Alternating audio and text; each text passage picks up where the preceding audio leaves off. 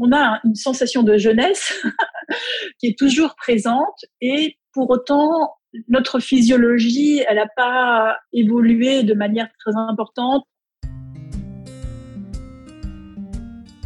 Bonjour, je suis Anne-Lise, maman, coach et thérapeute passionnée de parentalité et co-auteur du guide pratique Avoir un enfant à 40 ans ou presque.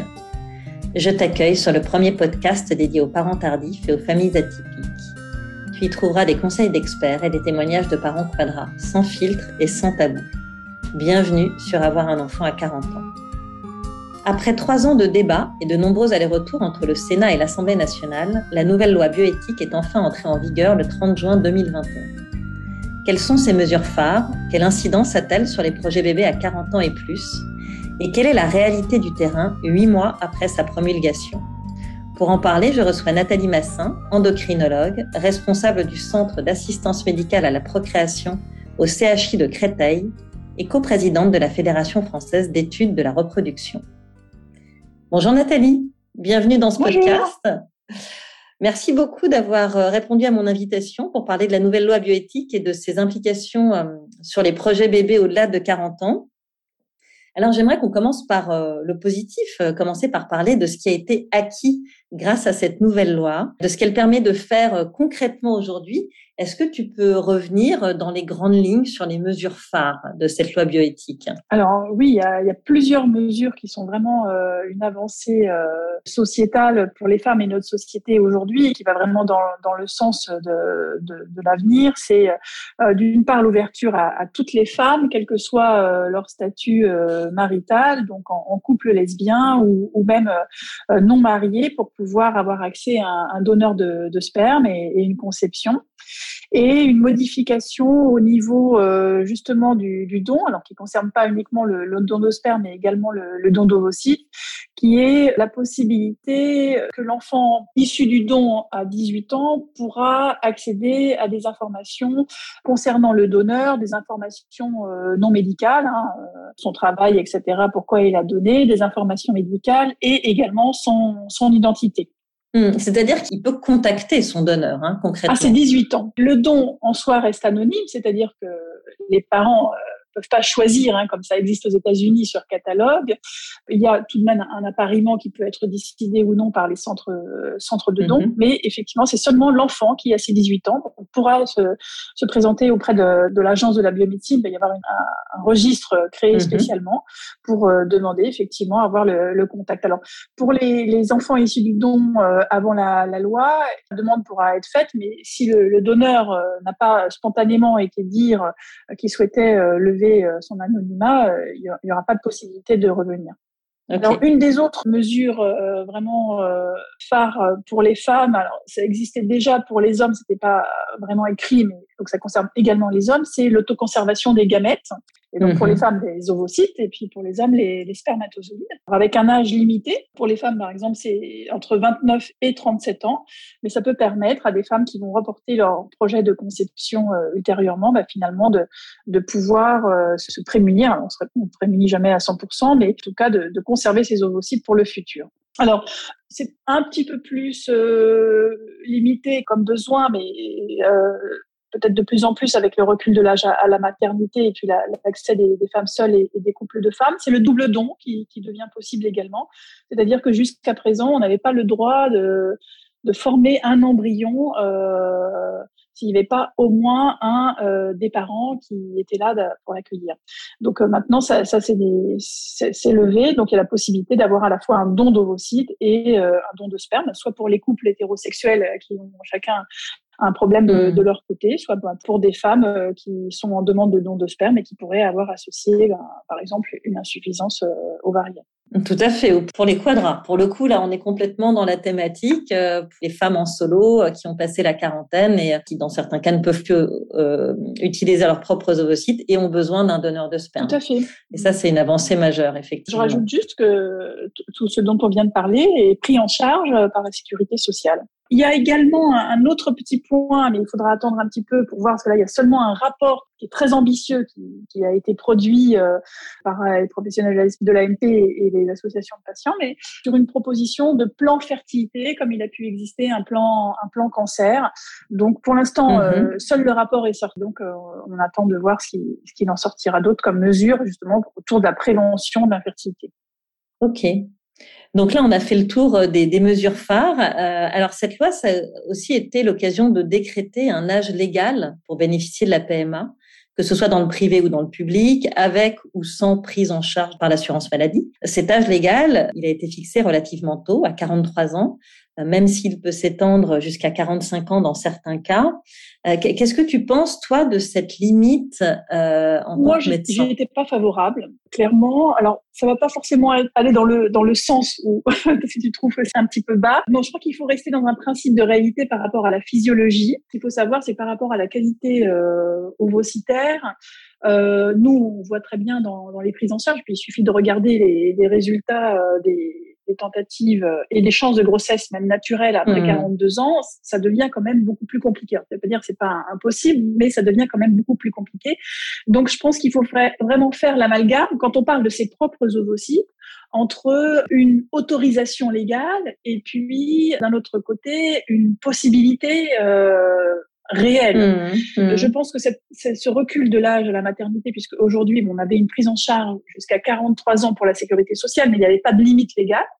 Exactement. Donc, finalement, quand on considérait qu'une femme avait de bonnes chances de, conception, on pouvait la prendre en charge et n'est pas remboursée. Alors que là, maintenant, on a un top légal à, 45 ans. Dans, entre, on va dire, 42, 43, 44, 45 ans, euh, il faut bien avoir conscience que quand il y a un accès à, à, l'AMP, euh, c'est un accès qui est essentiellement soumis aux dons d'ovocytes euh, parce que euh, les chances, voilà, il faut garder ce principe de réalité par rapport aux chances de grossesse naturelle. Alors, c'est un problème par contre euh, dans certaines situations parce que donc il y a l'âge limite de 45 ans pour la femme et de 60 ans pour l'homme et mmh. donc on a actuellement euh, des, des, couples qui sont euh, en, en, parcours qui se voient refuser des prises en charge qui n'étaient pas refusées jusqu'à présent parce que ben on a des, des, hommes qui vont avoir euh, dépassé 60 ans avec des femmes qui peuvent rester euh, ben, 40 mmh. ans. Bon, mmh. voilà, c'est la réalité des, des couples d'aujourd'hui. Donc c'est vrai qu'il y, y, a une pénalité dans ces cas-là des, femmes à, cause de l'âge de leur conjoint. Et puis il y a aussi des situations où il reste des embryons qui ont été formés euh, pour pour le couple dans un projet parental antérieur ou, ou, actuel, qui ne pourront donc pas être utilisés par le couple pour agrandir une famille, puisque en règle générale c'est ça quand il reste des embryons qui sont qui sont congelés. Donc hmm. c'est quand même dommage. Je pense qu'on aurait pu faire confiance euh, aux professionnels de la reproduction pour être en capacité bah, de, de, fixer des, des limites, hmm. c'est-à-dire de savoir dire euh, bon c'est pas parce que c'est autorisé euh, qu'on va prendre en charge, parce qu'on va considérer que d'un point de vue médical il y a, y a, peu de chances ou qu'il y a des hmm. risques trop importants, et à la fois ben, être en capacité de, de, voir dans certaines situations où effectivement on peut être amené à, à, à dépasser ces voilà. Donc, mon législateur a, a décidé euh, autrement. Alors, ça va simplifier la vie de certains médecins qui pouvaient avoir des difficultés à dire non dans certaines situations. C'est comme ça. On, doit faire avec. Euh. Tout à fait. Oui, ça peut être vécu comme quelque chose d'un peu punitif euh, pour d'autres personnes. Et alors, juste pour être bien précise, 43 ans, c'est pour la ponction, 45 ans, c'est pour le transfert. Hein, c'est ça. Il n'y a pas d'interdiction d'insémination non plus. Hein. Hmm. On va dire que c'est 45 hmm. ans jusqu'au premier jour des 45 ans. Et par contre, il n'y a pas de, de, ponction après le premier jour des 43 ans. Alors, euh, quand plus rien n'est possible en France, euh, vers quel pays tu orientes tes patientes? On a des canaux euh, privilégiés en termes de proximité, mm-hmm. donc après ça va dépendre du, du coût. Quand tu dis plus possible en France, alors il faut faire attention parce que si c'est pas possible en France, d'un point de vue légal, les médecins sont, sont pas censés accompagner à l'étranger. Après, euh, bon, faut pas non plus être complètement hypocrite quand on nous pose des questions. évidemment qu'on qu'on y répond et que notre notre rôle c'est un rôle de conseil et mmh. d'accompagnement. Tout à fait, c'est comme ça que c'était pensé, oui. Euh, mmh. Mais voilà, on n'adresse pas directement euh, quoi qu'il en soit. Alors après, quand on est, on va dire dans les dans les l'autorisation légale en France et qu'effectivement c'est pas possible en France pour une question d'organisation, mmh par exemple, euh, des délais d'attente, une femme qui aurait euh, 40 ans, euh, qui devrait attendre deux, trois ans pour avoir un don d'ovocytes, un don de sperme. Là, c'est vrai qu'on se dit qu'il y a quand même une perte de chance. Dans ces cas-là, effectivement, on peut euh, accompagner aujourd'hui, maintenant, les femmes à l'étranger, alors qu'on ne les accompagnait pas avant, parce que justement, on, était en dehors du, du cadre mhm. légal. Donc, il y a une prise en charge euh, par la sécurité sociale partielle pour des soins à l'étranger. Hein. Il y a un forfait euh, qui est autour de 2200, 2200 euros. Le médecin peut faire une, une demande, et puis après, c'est le couple qui va se faire rembourser sur, sur justificatif. Alors, on, peut peut-être juste préciser que cette demande, faut la faire très en amont bah, de la date de la ponction ou du transfert, enfin du protocole à l'étranger, et que les délais euh, actuels de traitement des dossiers euh, par la sécurité sociale dans le cadre de, de PMA à l'étranger sont quand même très très long. Alors ça va peut-être euh, se, se, réduire euh, en, en, sortant du Covid, etc. Je ne sais pas, mais voilà, peut-être juste préciser ça, c'est important, que ça se fait bien en amont pour avoir une chance d'en bénéficier. Surtout de, de, faire attention à bien rester dans le, dans le délai légal, pouvoir en, en bénéficier. Après, au niveau des, des, pays, moi, en règle générale, j'oriente les femmes vers les associations de, de patients qui sont assez organisés qui permettent de voir euh, les avantages de, de chaque pays euh, et, et, rapporter au coût. C'est vrai que c'est moins cher euh, vers euh, l'Europe de, de l'Est. Souvent, voilà, les qualités sont, sont, tout à fait satisfaisantes. c'est très bien organisé, quoi qu'il en soit, hein, puisque c'est un marché. Il ne faut pas oublier que c'est quand même un marché qui est tout à fait différent de ce qu'on peut connaître en France. Alors avec des avantages et des inconvénients, parce que cet argent qui, qui rentre dans, dans, les centres bah, permet aussi de mettre euh, euh, souvent aussi de la qualité dans la prise en charge du laboratoire. Si on mettait tout cet argent qui est dépensé à l'étranger en France, euh, sans doute aussi qu'on pourrait proposer de, de, meilleures choses aux, aux patients. Euh, je ne sais pas si on y revient plus tard, mais il faut toujours faire très attention à, à ce qui est proposé à, l'étranger, euh, tout ce qui est présenté comme des options. Il faut bien avoir conscience que bon, ces centres à l'étranger, ils travaillent beaucoup sur leurs chiffres. Donc en règle générale, le package de base, c'est celui qui donne de, de, très bons résultats parce que sinon, ils incluraient dans le package de base des, ces options euh, qui, sont, qui sont vendues pour avoir euh, les meilleurs chiffres. Voilà. Donc, il faut effectivement être vigilant. Il ne mmh. faut pas hésiter à se faire accompagner il faut savoir lire un, un devis. Oui, c'est ça. Il faut pas pas hésiter à se faire accompagner pour lire un devis, pour décrypter un devis. Quand tu parles des options, tu penses à l'embryoscope, l'embryoglu, voilà, ce genre tout à fait. Éventuellement un test génétique. Donc, par exemple, un test génétique. Je suis pas sûre que c'est un intérêt quand on fait un don d'ovocytes à, à l'étranger avec une donneuse qui est jeune. C'est un peu bon, jeter l'argent par les fesses, hein, même si on peut jamais être avoir une garantie sur euh, le fait que la génétique de l'embryon soit soit normale. Donc, finalement, ce qui est difficile pour les couples, c'est pour mais ça, ça peut se faire avec un professionnel de santé qui connaît la reproduction, mais également avec les associations de patients pour justement pas se faire avoir avec euh, qu'on vous refourque pas des choses qui sont qui sont pas utiles pour votre situation. Chaque situation étant un peu personnelle, il y a des choses qui peuvent se discuter euh, sur les tests immunitaires, etc. Tout ça qui n'ont pas d'intérêt dans d'autres dans d'autres situations. Mmh, ouais, tout à fait. Alors, je pensais aussi à, un discours statistique qui, qui est quand même pas tout à fait le même. Hein. Je, je, prends l'exemple d'une fille à 42 ans. Bon, en France, on va faire espérer 5% de réussite, alors qu'en Espagne, euh, certaines cliniques vont plutôt parler de 25% de réussite. Hein. Moi, j'ai parfois des, des, femmes, voilà, qui viennent à moi avec ces chiffres-là, et, et, et c'est pas évident de, de, de savoir euh, où, où, se situe. Euh, la, réalité. Alors, est-ce que la différence, elle s'explique juste par du marketing ou est-ce qu'il y a une, potentiellement une vraie différence de réussite euh, entre une clinique espagnole et un centre français parce que il y a plus de moyens, il y a plus de d'outils à disposition euh, dans les cliniques espagnoles? Peut-être un petit peu. Tchèque ou portugaise. Ouais, alors peut-être euh, un tout petit peu, mais en fait, il faut bien faire attention au dénominateur. Parce que mm c'est pas du tout la même chose de parler euh, de chances de réussite par ponction, et en France, on parle par ponction, et de chances de réussite par transfert. Mhm. Puis, donc, évidemment, on sait très bien qu'il y a un certain nombre de femmes qui vont avoir des ponctions, mais qui n'auront pas de transfert. Si celles-là, vous les excluez et que vous regardez uniquement les femmes qui ont les transferts, voire les femmes qui ont les transferts avec des embryons qui ont été testés génétiquement normaux, évidemment, vous diminuez euh, votre dénominateur et donc, euh, ça va faire pousser les taux. Donc, ces taux, ils sont affichés, ils sont pas forcément faux, mais attention, il faut bien savoir ce qu'il représente. Il faut pas se leurrer. Euh, L'AMP, elle, elle, va être aidante par rapport aux chances de conception naturelle, mais ça va pas transformer les chances de conception naturelle. Les mmh. chances de grossesse naturelle à 42 ans euh, par cycle, ça doit être autour de, de 5%. Et donc, avec l'assistance médicale à procréation, on ne va pas améliorer la qualité des ovules, donc on va pas tellement faire mieux que naturel, sauf euh, donc à lever les blocages potentiels qu'il peut y avoir bien toujours regarder, quand on donne des chiffres, que représentent ces chiffres. Hmm. Est-ce que c'est une grossesse ou est-ce que c'est un accouchement? Est-ce qu'il y a une perte entre les deux? Et puis, est-ce que c'est par transfert? Est-ce que c'est par ponction? Est-ce que c'est par stimulation? Est-ce que c'est par l'ensemble de la ponction Il y a tellement de chiffres. Avec une seule ponction, on peut te sortir 10 pourcentages. Bien sûr. Donc, faut être vigilant. C'est important de le rappeler. Et après, effectivement, hmm. en termes techniques, euh, ce qui a pu être vrai à une certaine période, euh, l'est sans doute moins aujourd'hui, c'est-à-dire que les centres français maintenant ont des réglementations euh, au niveau euh, du laboratoire et de l'environnement qui s'est quand même bien resserré sur une meilleure qualité. Après, c'est variable aussi en France. Si on regarde les résultats en France d'un laboratoire à l'autre, on voit de, de, grandes variations. C'est un hmm. état de fait. Ok.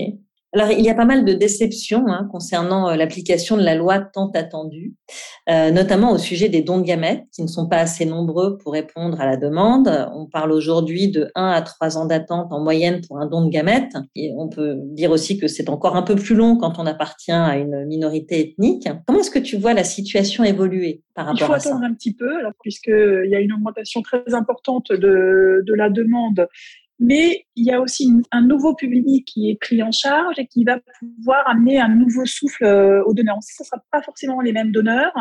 Je vois des, femmes seules qui viennent pour demander un don de sperme, mais là, elles sont euh, souvent motivées pour participer et faire un don d'ovocytes peut vraiment espérer qu'il y ait un apport de, de, nouveaux dons. Et par rapport au sperme, on peut euh, également espérer que euh, ces femmes euh, en couple lesbien ou ces, ces femmes seules sauront générer autour d'elles une certaine sympathie pour qu'il y ait des, des donneurs qui puissent arriver. Alors, ce qu'il faut mhm. savoir, c'est qu'un donneur de sperme qui donne va pouvoir donner jusqu'à 10 enfants, ce n'est pas la même chose par rapport à une donneuse. Donc, il y a ce fait-là que même si le nombre de donneurs euh, augmente en petite proportion, il faut qu'il augmente, bien sûr.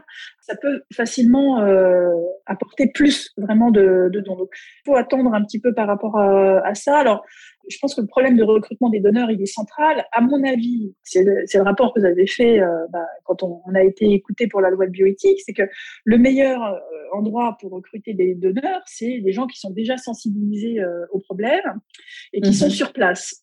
Donc, en l'occurrence, c'est dans un centre d'assistance médicale à la, à la procréation. Vraiment le, le, meilleur endroit.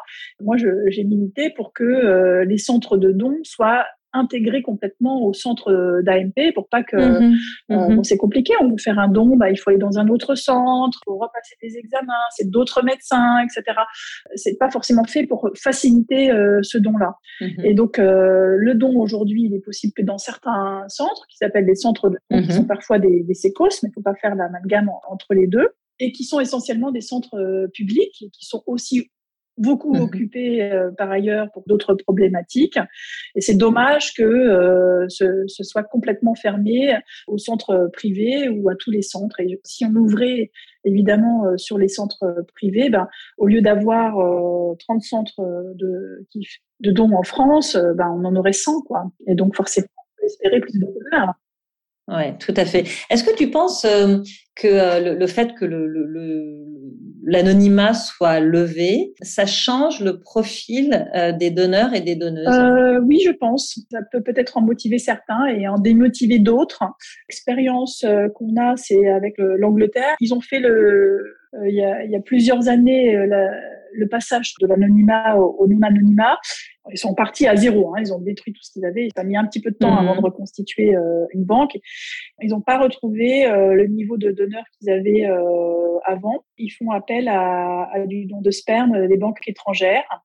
Ça, c'est complètement interdit en France. Il y a une forte campagne autour du don qui a été fait quand même par l'Agence de la biomédecine tout à fait. C'est vraiment mm. plus une campagne qui a été modernisée par rapport à ce qu'on avait pu voir euh, avant. Je crois qu'il ne faut pas euh, jeter euh, l'eau du bain tout de suite. Oh, oui, tout à fait. Alors, tu, parlais de l'Angleterre. Moi, je, connais bien l'exemple du Portugal, qui est passé aussi au don ouvert en 2018, euh, avec une grosse campagne sur, euh, sur les réseaux sociaux, etc., qui aujourd'hui voilà, ont, une, une, bonne réserve de, de dons de gamètes euh, et, et, de, et de paillettes de sperme. Et la, la, campagne a plutôt, plutôt bien marché. Et effectivement, ce ne sont pas tout à fait les mêmes donneurs. Il y a, il y a, il y a quelque chose qui relève peut-être plus de, de l'altruisme, un engagement peut-être un peu plus important dans, dans, dans, le fait de donner, un peu comme quand on donne son sang. Voilà, en tout cas, c'est ce qui m'avait été euh, rapporté par euh, voilà, une, une, clinique portugaise sur le fait que les, les gens donnaient assez spontanément que c'était plutôt rentré dans les mœurs, donc on peut on peut espérer aussi prendre ce pli aussi bon, la France. certainement un peu communautaire qui peut aider. Alors tout à l'heure tu as évoqué effectivement les délais qui pouvaient s'allonger par rapport à, à l'appariement. Euh, l'appariement, ça veut dire quoi? Ça veut hmm. dire que finalement euh, on essaye de faire en sorte que la paillette qu'on donne corresponde de, sur la couleur de peau, sur la couleur des cheveux, des yeux, éventuellement le, groupe sanguin, à soit le conjoint euh, de la femme qui, conçoit, euh, ou de l'homme d'ailleurs, hein, ça marche aussi pour les ovocytes, euh, soit de la femme seule. Cet mhm. appariement, en fait, le, décret n'est pas encore sorti, mais il va être optionnel, c'est-à-dire qu'il y aura la possibilité de choisir qu'il n'y ait pas d'appariement, justement pour éviter des délais d'attente trop, trop longs. Je trouve que c'est une bonne chose de hmm. pouvoir en quelque sorte laisser euh, le choix au couple, c'est-à-dire qu'ils puissent continuer à exister. Hein. Il y a certaines associations qui étaient vraiment très anti-appariement parce que ça va avec le fait de cacher le don en quelque sorte, en, particulier pour les couples hétérosexuels. parce que pour les autres, on ne peut pas trop cacher euh, le, don. Moi, je, pense que c'est bien qu'on puisse laisser le, choix euh, au couple. Tout à fait. Alors, dans ce contexte de pénurie, qui, euh, on l'espère, ne va pas trop durer, comment font les centres pour euh, décider qui doit recevoir en priorité un don de gamètes?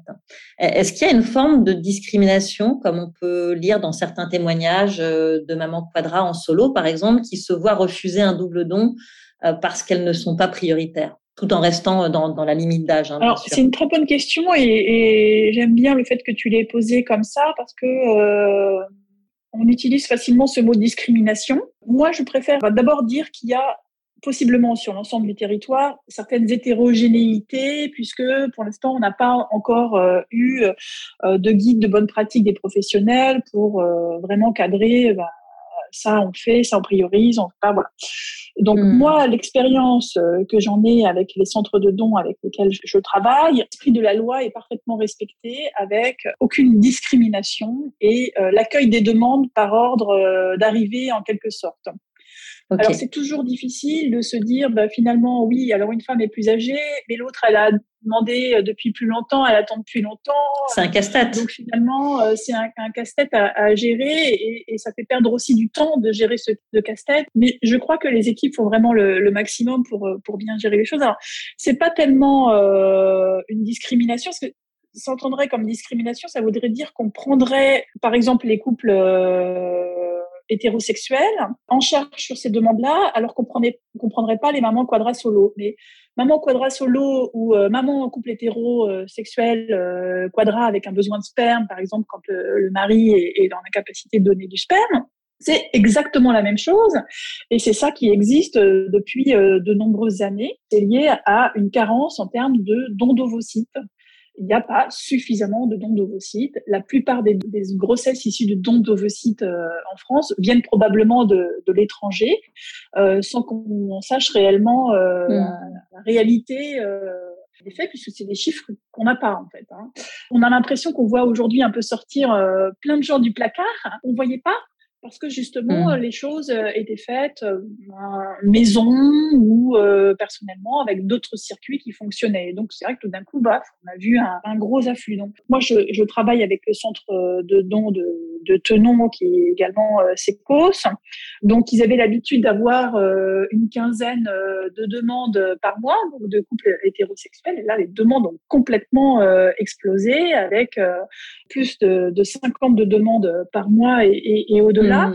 et ça ne fléchit pas. C'est-à-dire, vous avez pu penser qu'il y aurait un appel d'air avec le passage de la loi et puis que ça allait se tasser une fois que toutes euh, les femmes étaient euh, en attente dans les starting blocks pour demander. Et non, ça, ça faiblit pas euh, et, bien au mmh. contraire. moi, je vois bien par rapport aux demandes de, mmh. consultation, j'ai même l'impression que ça continue à progresser parce qu'il y a aussi, bah, on va dire, une libéralisation, une démocratisation de cette visibilité, bah, de pouvoir aussi être maman solo et puis euh, d'être pris en charge quand on a couple de femmes. Mais moi, je pensais avoir plus de couples de femmes et moins de, de mamans solo, et c'est tout l'inverse.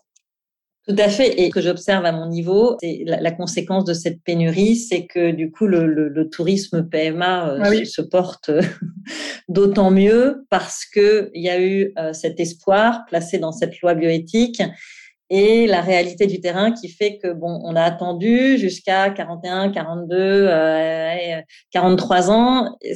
Il y a toujours trop d'attentes pour les gamètes, donc on est obligé d'aller à l'étranger.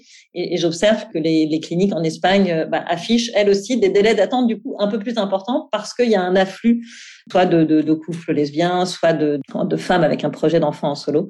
Alors euh, du coup là, concrètement, quelle serait la marche à suivre pour bénéficier d'un don de gamètes? le, plus urgent, c'est euh, de prendre contact avec un centre de dons pour solliciter un rendez-vous. donc, dans, à mhm. ce moment-là, on va être mis en, liste d'attente pour obtenir un, rendez-vous. Et puis, euh, c'est la, date où, il y a ce rendez-vous qui va, qui va courir pour l'attente pour le don. ce qui ressort un petit peu des centres de dons, c'est que les délais d'attente sont entre, six mois à un an à partir de ce rendez-vous-là. Donc, parallèlement à hmm. cette demande de, rendez-vous, il faut prendre très rapidement rendez-vous avec un professionnel de la reproduction, justement pour évaluer cette nécessité potentielle euh, d'associer un don d'ovocytes pour utiliser au mieux le temps qui est imparti pour optimiser les chances de, de conception. C'est-à-dire que à 42 ans, je pense qu'il vaut mieux d'emblée demander un, un, double don qu'un don de, de, sperme. Sauf que euh, le double don, euh, en France, ça sera pas, ça sera pas possible. Tant d'avoir le don de sperme, etc., on risque d'arriver un petit peu tard. Donc, je pense qu'il faut vraiment se poser euh, la question à ce moment-là avec le, le, professionnel de reproduction pour savoir finalement en termes de timing ce, ce qui est le, le, plus juste. Alors après, bon, on n'a pas de boule de cristal, donc on, on utilise les statistiques il y a une chose que hmm. les professionnels euh, en France ont, certainement un peu moins l'habitude de faire, c'est de gérer des femmes qui ne sont pas infertiles. parmi les femmes célibataires euh, ou non mariées, parce que dans la loi c'est dit non mariées, et euh, les couples lesbiens, il y a certainement des femmes qui, qui ont un problème de fertilité, c'est clair, mais la plupart sont quand même pas mm-hmm. infertiles. C'est vrai que c'est sans doute pas la même chose. Une femme de 42 ans qui n'a jamais été exposée à la grossesse à 42 ans pour sa première fois, peut-être qu'elle peut avoir effectivement la chance du débutant, mais dans ces cas-là, c'est certainement une grossesse qui arrive euh, rapidement euh, ou qui n'arrive pas. Alors qu'une femme de 42 ans qui a été en DCBB euh, depuis 2-3 ans, elle présente vraiment une infertilité. là, il y a hmm. certainement des petits réglages à faire, mais je crois que vraiment, passer un certain âge, c'est bien de se poser tout de suite la question du double don pour ne pas perdre de temps à s'orienter dans la bonne direction et ne pas avoir de faux espoirs, en fait. Alors, malgré les avancées notables de cette loi, certaines propositions de loi n'ont pas été adoptées. Euh, je pense notamment au DPI, le diagnostic préimplantatoire dont on parlait euh, un petit peu plus tôt. Est-ce que tu peux euh, justement revenir dessus, bien nous expliquer son intérêt, dans quel cas il est utile et euh, pourquoi on l'a interdit en France? Alors, le diagnostic préimplantatoire, il est autorisé en France seulement dans le cas d'une maladie euh, génétique pour lequel donc on aurait retrouvé euh, le, gène ou qui serait lié à un problème de nombre de chromosomes existants chez, chez les parents. Donc il y a des centres de DPI en France, il, y en a, il y en a quatre qui ont des délais assez longs mais qui peuvent prendre en charge dans le cadre de ces pathologies. Effectivement, sinon il est interdit. Alors, quand on parle de DPI, en général, mhm. on parle de DPI A, c'est-à-dire il y a un petit A en plus qui veut dire aneuploïdie. Alors, qu'est-ce que c'est? C'est le fait de faire un test génétique sur l'embryon avant de le replacer dans la cavité utérine. Donc déjà, un, ça veut dire il faut produire des embryons.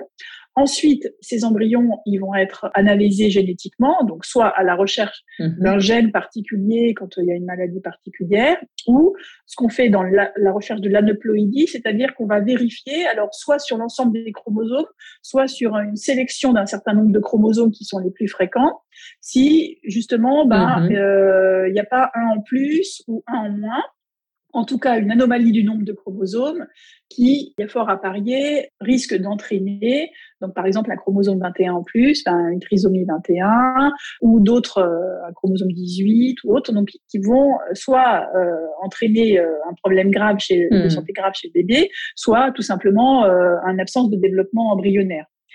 Donc ça, c'est ce qu'on appelle le DPI mm aneuploïdie. On va rechercher si le nombre des chromosomes il est bien normal, bien comme il faut, avant d'utiliser euh, l'embryon. Alors ce qu'il faut savoir, c'est que pour une ponction donnée, le fait de faire l'analyse génétique ne va pas augmenter les chances de grossesse. Oui, bien sûr. C'est-à-dire, c'est pas parce qu'on va faire un test génétique que les embryons ils seront plus normaux. Mais par contre, ça va éviter de faire des transferts inutiles. En gros, les, statistiques, quel que soit l'âge des femmes, pour le coup, euh, il n'y a, pas d'inégalité euh, d'âge entre les femmes. C'est les statistiques, quel que soit l'âge de la femme. Quand on transfère un embryon pour lequel on a vérifié que le nombre de chromosomes était normal, on a à peu près 50%. il reste quand même euh, une part d'inconnu. Mais ça, c'est valable pour une femme de 30 ans comme pour une femme de 43 ans. La différence, hmm. c'est que pour une femme de 30 ans, sur une ponction, eh ben, elle pourra en produire sans doute plusieurs. Une femme de 43 ans, hmm. sur une fonction, peut-être qu'elle n'en produira probablement euh, aucun.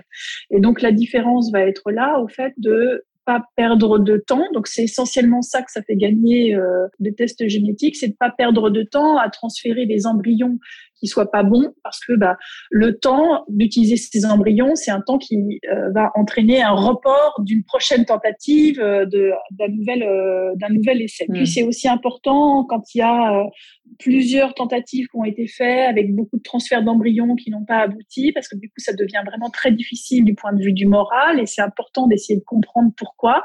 Donc Bien sûr. c'est aussi un soulagement pour les couples de savoir bah, que, par exemple, c'est pas c'est pas un soulagement euh, de savoir qu'on n'a pas d'embryons qui sont normaux, mmh. évidemment, puisque du coup on peut rien faire derrière. Mais en tout cas, on passe pas par cette culpabilité de se dire que on a eu des embryons et qu'on n'a pas été capable de, de les implanter.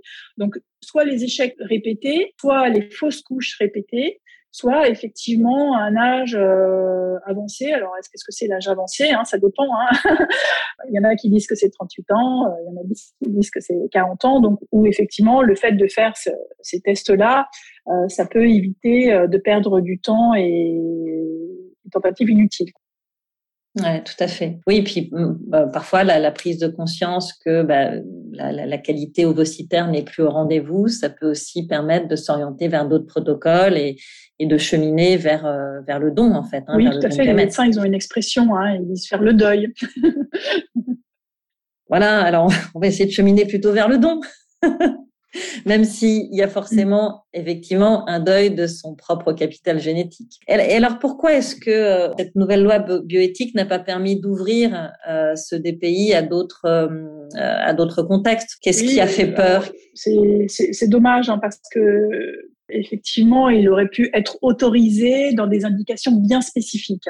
Je ne sais pas mmh. exactement euh, tout ce qui a sous-tendu euh, le fait que ça ne soit pas discuté dans la loi, parce que en fait, ça n'a même pas été discuté en le projet de, de loi. Hein. C'est les mmh. professionnels, les mmh. associations qui ont dit mais vous n'en avez pas parlé, donc il faut en parler, etc. Tout ça. On a entendu de notre euh, ministre de la santé de, de l'époque, c'est vraiment une diabolisation et un amalgame qui a été fait avec l'eugénisme, alors que ça n'a strictement rien à voir, pour entraîner, bah, tu as utilisé le mot, hein, cette espèce de peur, euh, pour que finalement euh, on, passe notre hmm. notre chemin. Alors avec aussi cette notion de choisir le sexe des embryons, etc. Alors bon, il y a tout à fait la possibilité euh, de pas regarder tout simplement. Hein. On utilise des sondes. On peut euh, utiliser des sondes pour aller tester 5 chromosomes, on peut aller tester 23 chromosomes. Si on teste que 22 et qu'on laisse de côté des chromosomes sexuels, euh, bon, bah, on ne connaît pas le sexe de l'embryon. Il n'y avait pas de mmh. barrage. Et en plus, en France, on est quand même champion pour mettre des limites. Donc, on aurait très bien mmh. pu autoriser avec des, des, limites, des contraintes, etc., que ça puisse être fait. Que le gouvernement a botté un petit peu en touche en disant euh, qu'ils allaient euh, sponsoriser, euh, donc avec de, de, de l'argent euh, public, des études pour montrer s'il y a réellement un intérêt de faire le DPIA. Il y a, il y a certaines études qui ont, ont pu mettre en évidence que bah, il pouvait y avoir un effet délétère, c'est-à-dire entraîner moins de chances de conception en utilisant le DPI, certaines formes de DPI, donc en fonction du mhm. nombre de cellules qu'on prélève à, quel âge de, de l'embryon. Ça impose aussi des congélations, des recongélations, donc ils peuvent aussi avoir un, un impact. Et puis, c'est vrai que cette notion de qui, qui, sort un petit peu parce qu'on va pas répondre oui ou non. On, on va parfois avoir ce qu'on appelle les embryons qui sont mosaïques. C'est-à-dire qu'on va hmm. avoir un certain degré d'incertitude. Bon, il y a des papiers qui ont montré mm-hmm. qu'en transférant ces embryons qui n'étaient pas a priori 100% normal, qui entraînaient des enfants qui étaient normaux. Et donc, il y a possiblement un processus de réparation cellulaire qui peut se faire en certaines conditions. Donc, en fait, tout hmm. n'est pas euh, complètement connu aujourd'hui. C'est vrai que c'est quand même une agression pour l'embryon. Il y a plein de choses qui se développent sur le, des tests non invasifs pour mhm, euh, mhm. justement euh, vérifier la, la, bonne santé de, de l'embryon. Je crois que c'est surtout vers ça qu'il faut appuyer aujourd'hui. C'est vrai que c'est dommage parce que c'est pas, encore une fois, c'est c'est quelque chose qui n'est pas offert, euh, qui n'est pas proposé, qui n'est pas accessible au, au, couple français, alors que certaines indications bien cadrées, c'est certainement que ça, ça a quand même un avantage. Mmh. Oui, tout à fait. Et je pense que, que ça joue pour le coup dans la prise de décision d'aller aussi euh, à l'étranger. Alors, tu travailles aussi beaucoup sur la prévention de la fertilité et tu es à l'origine d'une initiative qui s'appelle Fertility Check-up au CHI de Créteil. Est-ce que tu peux nous en dire un peu plus? Oui, alors le, le check-up, c'est effectivement euh, une proposition qu'on a mis en place depuis maintenant un petit peu plus de, de, de trois ans on est parti en fait euh, d'un examen échographique euh, qu'on fait pour les, les, femmes infertiles, qui est une échographie euh, tout en un. On peut avoir un examen qui est assez complet, un examen qui dure une trentaine de minutes. On peut vérifier si les trompes ne sont pas obstruées, on peut vérifier s'il n'y a pas de malformation, d'anomalie de l'utérus. On peut vérifier la mhm. richesse des ovaires, ce qu'on appelle la réserve ovarienne et leur fonctionnement. Et puis on peut vérifier aussi s'il n'y a pas d'endométriose. C'est quand même un examen qui est assez complet en 30 minutes qui vraiment permet euh, de bien orienter quand il y a un problème d'infertilité. Ça veut dire qu'on pourrait euh, être dispensé de l'hystériosalpingographie. Tout à fait, tout à fait. Donc moi, euh, c'est une bonne nouvelle. qu'on a mis en place cet examen à, l'hôpital intercommunal de Créteil avec Jean-Marc Levaillant, je, je, ne prescris qu'exceptionnellement. Je, j'ai dû faire euh, l'an dernier deux ordonnances d'hystérosalpingographie euh, dans des situations bien particulières. C'est un avantage parce que, d'abord, ça veut dire on va le faire en même temps que l'échographie, donc on va regarder plein tout en même temps, en gros. Et puis l'examen est, nettement moins euh, inconfortable parce hmm. que il euh, n'y a pas d'hyperpression, il n'y a pas de pince, ça reste le désagrément de la voie vaginale, mmh. et c'est nettement mieux toléré que euh, l'hystérosalpingographie. Donc. Et donc, comme on avait cet examen euh, finalement assez accessible en 30 minutes, je me suis dit, mais, mais bon sang, tous ces couples qui, qui sont mécontents, qu'on n'ait pas fait des examens plus tôt, ou hmm. moi-même qui me disent, mais pourquoi pourquoi on leur a pas proposé des examens euh, plus tôt. Finalement, de voir euh, si ça pouvait intéresser, de faire un bilan de fertilité, mais un, bilan qui soit euh, pas uniquement ce qu'on voit beaucoup sur Internet aujourd'hui, c'est-à-dire uniquement une prise de sang pour vérifier la réserve des ovaires. Oui, la fameuse AMH. Un test de réserve ovarienne n'influence pas la fertilité, qui peut influencer Tout le temps. Et encore, euh, on pourrait en discuter euh, pendant des heures. Après, il faut bien avoir conscience que euh, il y a ce qu'on appelle les fertilités idiopathiques, et c'est pas parce qu'on peut faire tous les examens de la Terre qui existent, rien trouver, et pour autant hmm. qu'il n'y ait pas de conception. Donc, il faut relativiser. Donc, on a souhaité proposer ce test avec un petit questionnaire qui est répondu sur tablette pour faire le point sur tout, position aux toxiques, environnementaux, le tabac, le poids, euh, le stress, euh, les antécédents qu'il y a eu, etc. Et aussi euh, dépister hmm. des problèmes familiaux comme l'insuffisance ovarienne précoce, etc. Donc il y a cette petite tablette. Après, il y a l'examen échographique et puis il y a un entretien avec un professionnel de la reproduction qui va voir pour la femme qui vient quelles sont ses intentions en termes de parentalité. Est-ce qu'elle envisage de faire un enfant et sous, sous quel délai Est-ce qu'elle a déjà un peu essayé et ça fonctionne pas Comment se donner les meilleures chances, etc. etc. Hmm. Donc c'est un test qu'on peut faire très en amont du désir d'enfant et du projet bébé en fait. On, hein. l'a laissé ouvert pour que toute femme qui veuille le faire puisse euh, puisse le faire. Donc bien sûr il faut quand même avoir l'idée d'avoir un, un, enfant un jour. Hein, pour les pour les femmes qui souhaiteraient pas avoir d'enfant, il n'y a pas trop d'intérêt de, de, faire le test.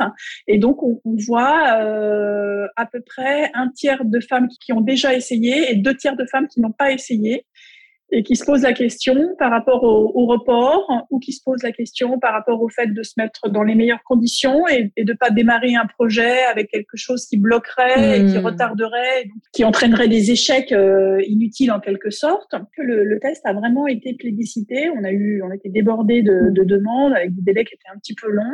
On a euh, maintenant triplé euh, les, les rendez-vous par rapport à ce qu'on proposait euh, initialement. Et on a un un taux de satisfaction qui est très élevé, même si euh, on répond pas toujours à toutes les demandes. Alors, on explique bien quand même, faut, faut pas s'attendre à ce qu'on vous dise un pourcentage de fertilité, quoi. Ça n'existe pas. Ça n'existe pas. oui, bien sûr. Voilà. Donc le test, c'est vraiment un vérifier qu'il n'y ait pas de blocage a priori euh, pour une reproduction euh, naturelle, et puis deux, en fonction de l'âge de la femme, de son désir d'enfant, du timing, en fonction de, de, la réserve, de donner des, des conseils. De... Du coup, mmh. c'est un endroit où euh, on évoque maintenant euh, de manière beaucoup plus sereine l'autoconservation ovocitaire pour euh, les femmes qui vont reporter leur projet.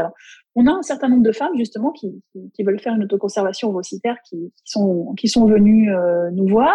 C'est intéressant parce que on, voit bien qu'il y a cette sensibilisation, mais il y a un manque d'information aussi. Je crois qu'il faut trouver la juste mesure entre euh, qui ait un accès, mais pour autant que cet accès il soit euh, raisonnable ou sans de pas le faire trop tôt. Euh, parce que ça ça n'a mm-hmm. pas d'intérêt en soi ou de ne pas le faire trop tard parce que ça n'a plus d'intérêt. Mm-hmm. Donc il y a certainement une mm. bonne fenêtre et c'est vrai que c'est pas toujours évident. Pour donner des exemples, j'ai une femme de 30 ans qui, qui sont venues avec une très bonne réserve. Donc, je les ai rassurées et je leur ai dit, ben, voilà, à partir du moment où il n'y a rien dans la, dans la vie qui bloque complètement un projet de, de mm. conception avant, avant 37 ans, j'aurais dit de, de se reposer, de refaire un point plutôt euh, vers, vers 34, 35 ans pour savoir là si ça vaut toujours la peine de, de, d'autoconserver. Ou mm. si euh, la vie leur aura apporté autre chose en attendant et que, ce c'est pas utile, voilà. Oui, bien sûr. Les femmes qui, qui viennent euh, faire le fertility check-up, elles ont quel âge en, en moyenne? 34 ans avant la barre des 35 ans. Mais bon, ça va jusqu'à 47, 48. Euh, voilà, on a quand même hmm. très peu de, de, femmes qui sont là de, de 43 ans, et puis euh, peu qui sont en dessous de 25. Mais D'accord. Donc tout le monde peut en bénéficier, mais ce n'est pas remboursé. En tout cas, ce n'est pas encore remboursé par euh, l'assurance maladie. Est-ce qu'on peut espérer qu'un jour euh, ce genre de test euh, soit pris en charge Il y a une proposition qui s'en approche effectivement dans le dans le plan fertilité. Bon, l'idée, ça serait de proposer, je dirais, dans la 34e année, des des femmes qui n'ont pas déjà euh, conçu, ou peut-être pour toutes les femmes, parce qu'on a déjà conçu qu'on ne veut pas reconcevoir, hein, quel que soit leur statut euh, marital, bah, de faire euh, un, un, point. Il y, a, il y, a, des bilans de santé qui existent, il y a la prévention du cancer du col, du cancer du sein, etc. Tout ça, donc on pourrait très bien imaginer qu'il y ait ce point mmh. qui soit proposé avec effectivement bah, d'abord un, un entretien pour vérifier qu'il n'y a pas des antécédents particuliers, etc. Et puis éventuellement un, un examen complémentaire euh, à mon sens, euh, le, le, seul test AMH n'est pas suffisant. Euh, ça dépend ce qu'on ce qu'on veut savoir exactement. Mais voilà, je pense que l'échographie, euh, c'est un hmm. examen qui est simple, qui va dépister aussi d'autres pathologies. Hein. On a, j'ai discuté avec ma collègue, le docteur Pasquier, qui qui fait des, des check-up avec moi. Là, elle, elle me parlait ce matin d'une femme qu'on a vue en check-up il y a quelques mois, chez qui on a, on a dépisté un cancer de l'ovaire, par exemple, hein, une, une, femme relativement hmm. jeune. Donc, ça reste pour moi de la prévention. Donc, je pense que ça serait bien que ça puisse être euh, évidemment pris en charge. Alors, pour tout dire, aujourd'hui, le, le, test, on fait payer 350 euros. C'est en rapport avec le gel qu'on utilise, qui n'est pas remboursé aujourd'hui par la sécurité sociale, par rapport aux appareils d'échographie euh, high-tech qu'on utilise, autant médecins, voilà. Ensuite, euh, l'entretien avec le spécialiste de la reproduction, qui va durer entre 20 minutes et 40 mmh. minutes, parfois mmh. plus, en fonction de, des annonces ou, ou, des, ou des questions. Bon, c'est un, prix qui, qui, est certain, mais après, bon voilà, c'est une fois hein, aussi, ça évite plein de rendez-vous, ça évite d'aller à un premier rendez-vous, d'avoir des ordonnances, de C'est aussi un gain de temps. La vie, donc c'est aussi un, gain de temps. C'est un gain de temps, un gain en confort, et euh, c'est une très belle initiative. Bravo. Est-ce que tu, tu, as quelque chose à ajouter ou peut-être un, un, message à passer, euh, à faire passer au Quadra euh, qui nous écoute et qui souhaite devenir ou redevenir maman pour certaines d'entre elles. Ce qui est compliqué aujourd'hui pour une quadra, dont je ne fais plus partie, mais donc pour une dire, c'est que on a une sensation de jeunesse qui est toujours présente et pour autant, mmh. notre physiologie, elle n'a pas évolué de manière très importante. Là, les dernières analyses épidémiologiques montrent que l'âge de la ménopause a peut-être reculé d'un an que pour autant la qualité des ovocytes euh, s'est améliorée? Voilà, on, est aussi dans un monde où il y a beaucoup d'environnements euh, toxiques, donc il faut être euh, vigilant. ce qui est important quand on est quadra, c'est de se mettre d'emblée dans les conditions optimales qui concernent l'environnement, le tabac, le poids, l'alimentation, etc. le ciblage de l'ovulation, c'est-à-dire qu'il faut mhm. peut-être être un petit peu plus dans le contrôle, même si j'aime pas du tout dire ça, que ukulélé, le monde est joli et j'aurai le temps devant moi. Hmm.